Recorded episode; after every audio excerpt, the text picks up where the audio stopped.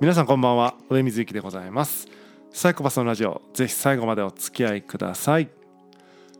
今日は共同生活と家事後編についてお話ししたいと思っています。え実はですね、えーまあ、この収録ですね、えー、続けて前編後編撮ってるんですが、えー、後編をですね、えー、2度撮ったんですがデータがですねなんか飛んでしまいまして、えー、この後編3回目の収録でございます。若干、えー、テンション下がっておりますけども、えー、頑張って頑張っていきたいと思います。えー、っとですね。まあ、えー、一緒に人と住むとですね、えー、家事あるよねと。で既婚者のお話聞いてると結構その家事に対するその不満みたいなのが、えー、よくあって中でもですねまあそのそもそも家事してくれないんだっていうのが一つ。そしてもう一つは家事をやってくれるんだけども、えーまあ、ちょっと満足のいくクオリティじゃなくてかえってムカつくと。そういうこの2つの不満がですね、えー、家事の中にあるというふうに、えー、伺っております。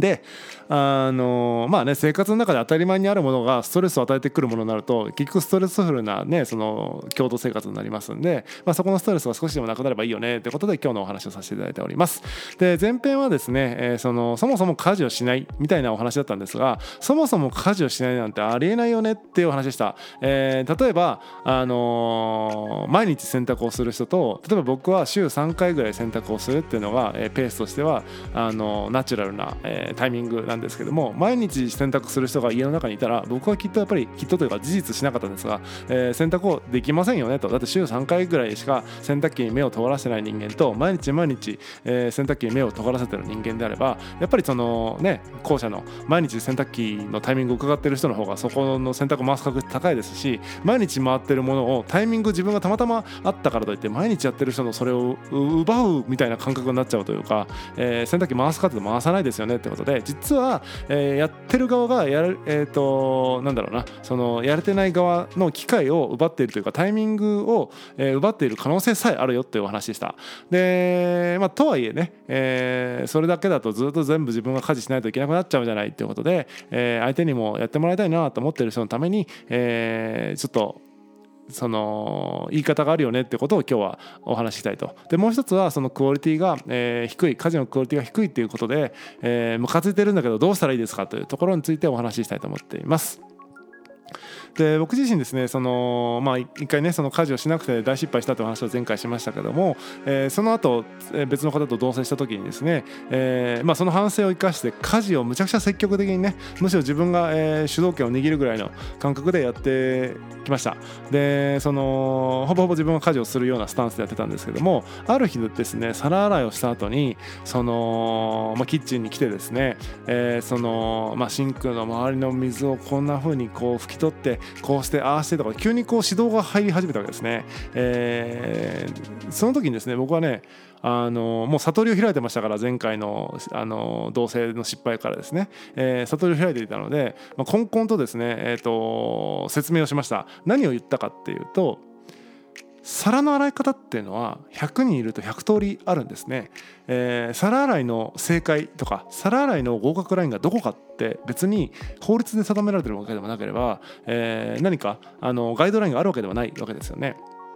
結局は自分が人生の中でやってきた皿洗いのこれぐらいが綺麗だよねとかこういう洗い方が普通だよねという思い込みなわけですよね。それは、えー、神がいるとかいないとかその次元と結局、えー、同じになってしまって、えー、ただやり方が人それぞれあるよねって済めばいいものを、えー、自分のやり方が、えー、この世の、えー、なんか真理であるかのように、えー、言ってしまうっていうのが多くの、えー、コミュニケーションの問題じゃないかなというふうに思ってるんですね。なので僕は、えー、そのように言いました、えー、その100通りある中で正解というものが、えこの世にあるのかときっとないだろうと、えもし正解を決められるんだとすると、えそれを判断している自分が主観的に自分の思い込みで、えこれは汚いこれは綺麗だと言ってるだけであってそれがじゃあ別の人が評価されたらそうじゃないかもしれないし、えー、世界ね70億人とかにねアンケート取った時にねどっちが優位かってことは分からないよねということなを伝えました。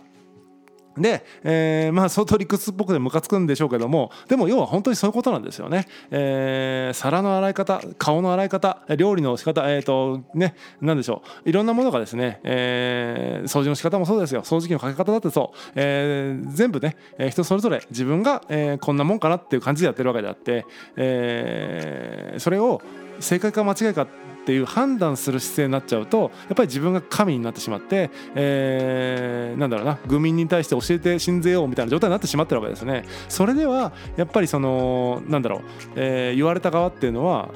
それに対して決して受け入れようとはしませんよね、えー、それは誰だってそうだと思います。やっぱり自分が間違ってるって言われるとましてや間違っても何でもないことを間違ってると言われて責め立てられると誰もがね、えー、モチベーションが下がると思うんですね。なので、えーと、実は、えー、家事をしない人っていうのは家事をする人からそういう理不尽な、えー、指摘を受けて、えー、家事をするモチベーションを失った人なのかもしれないんですね、えー、タイミングだけではなくて本当は皿でも洗おうかなって思ってるんだけども、えー、その皿洗いにいちいち言われるからもう二度と洗ってたまるかと思ってる人も結構いるんじゃないかと思うわけですね。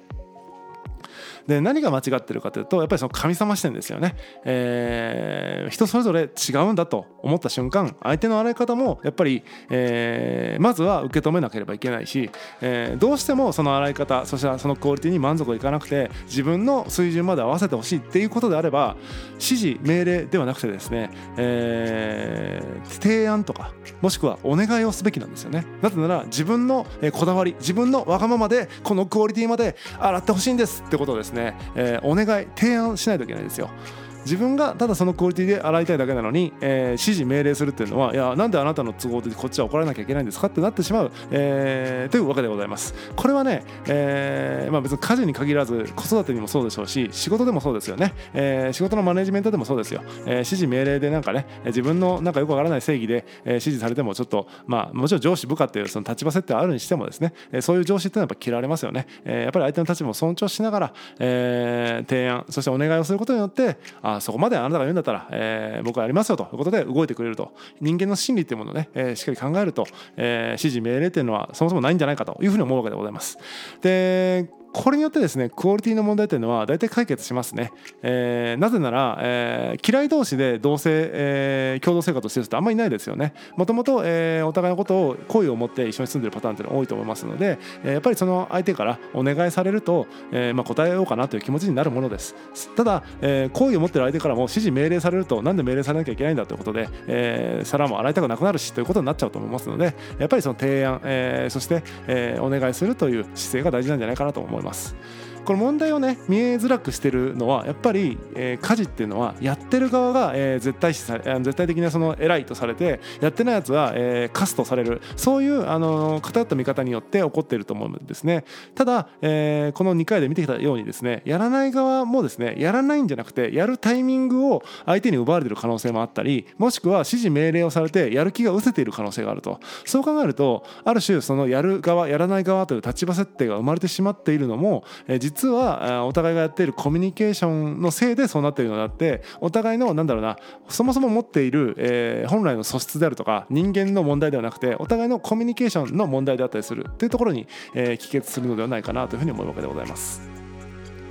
で、まあ、これはね本当難しいことですよね。相手にもタイミングがあるんだと、えー、どれぐらい自分は例えば毎日ねやっぱ洗濯機回したいんだと。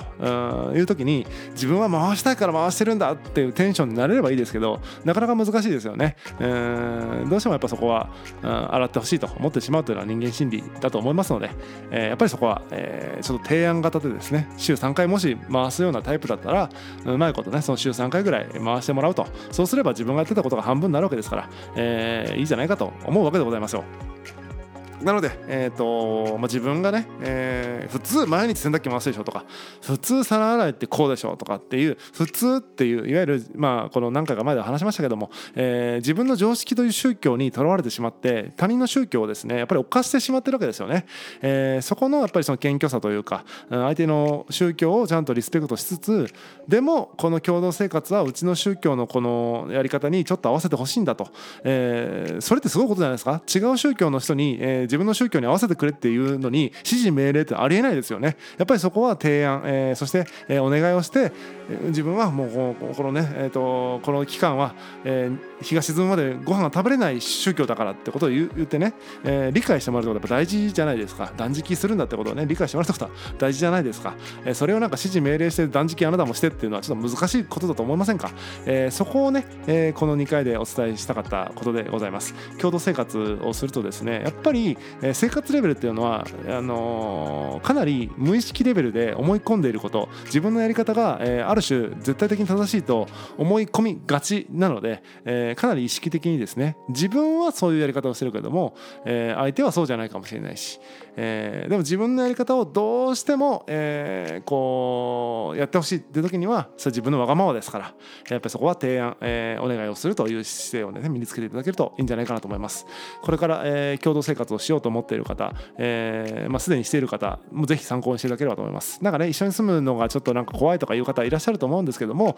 えー、要はここの部分の怖さがほとんどだと思います。なんかお互いのカルチャーにの違いに気づくっていうのがやっぱり一番怖いこと一番揉めることだったりすると思いますんでその時に、えー、それは何で揉めるかというと自分のカルチャーが正しいと思い込んでいるから揉めるのであって、えー、違うカルチャーがあるよねどう調整していこうかっていう、えー、そういう、えー、多様性というか違う宗教をリスペクトする姿勢があればですね、乗り越えていけるんじゃないかなというふうに思います。多くはですねそういった基本的な、えー、マインドの問題というか、えー、認識の問題かと思いますのでぜひ、えー、この2回のお話を参考にしていただいて、えー、まあそれぞれ家事をしない人はいないんだと。タイミングがあるんだということ。そして、えー、クオリティが低い高いって言うけどそれは自分から見た、えー、一方的な、えー、思い込みの、えー、評価であって高いも低いもないんだと。ただ、えー、自分の方に、えー、自分のクオリティに合わせてほしいみたいな場合はですね、えー、提案、えー、そしてお願いをするという、えー、謙虚なコミュニケーション、えー、スタイルを取ってくださいというお話でございました。本日は以上でございます。ちょっとなんか変なテンションになっておりますけどもこれは同じ話3回してるので、えー、ちょっとまひってきましたけども、えー、本日は以上でございます。またお会いしましょう。さようなら。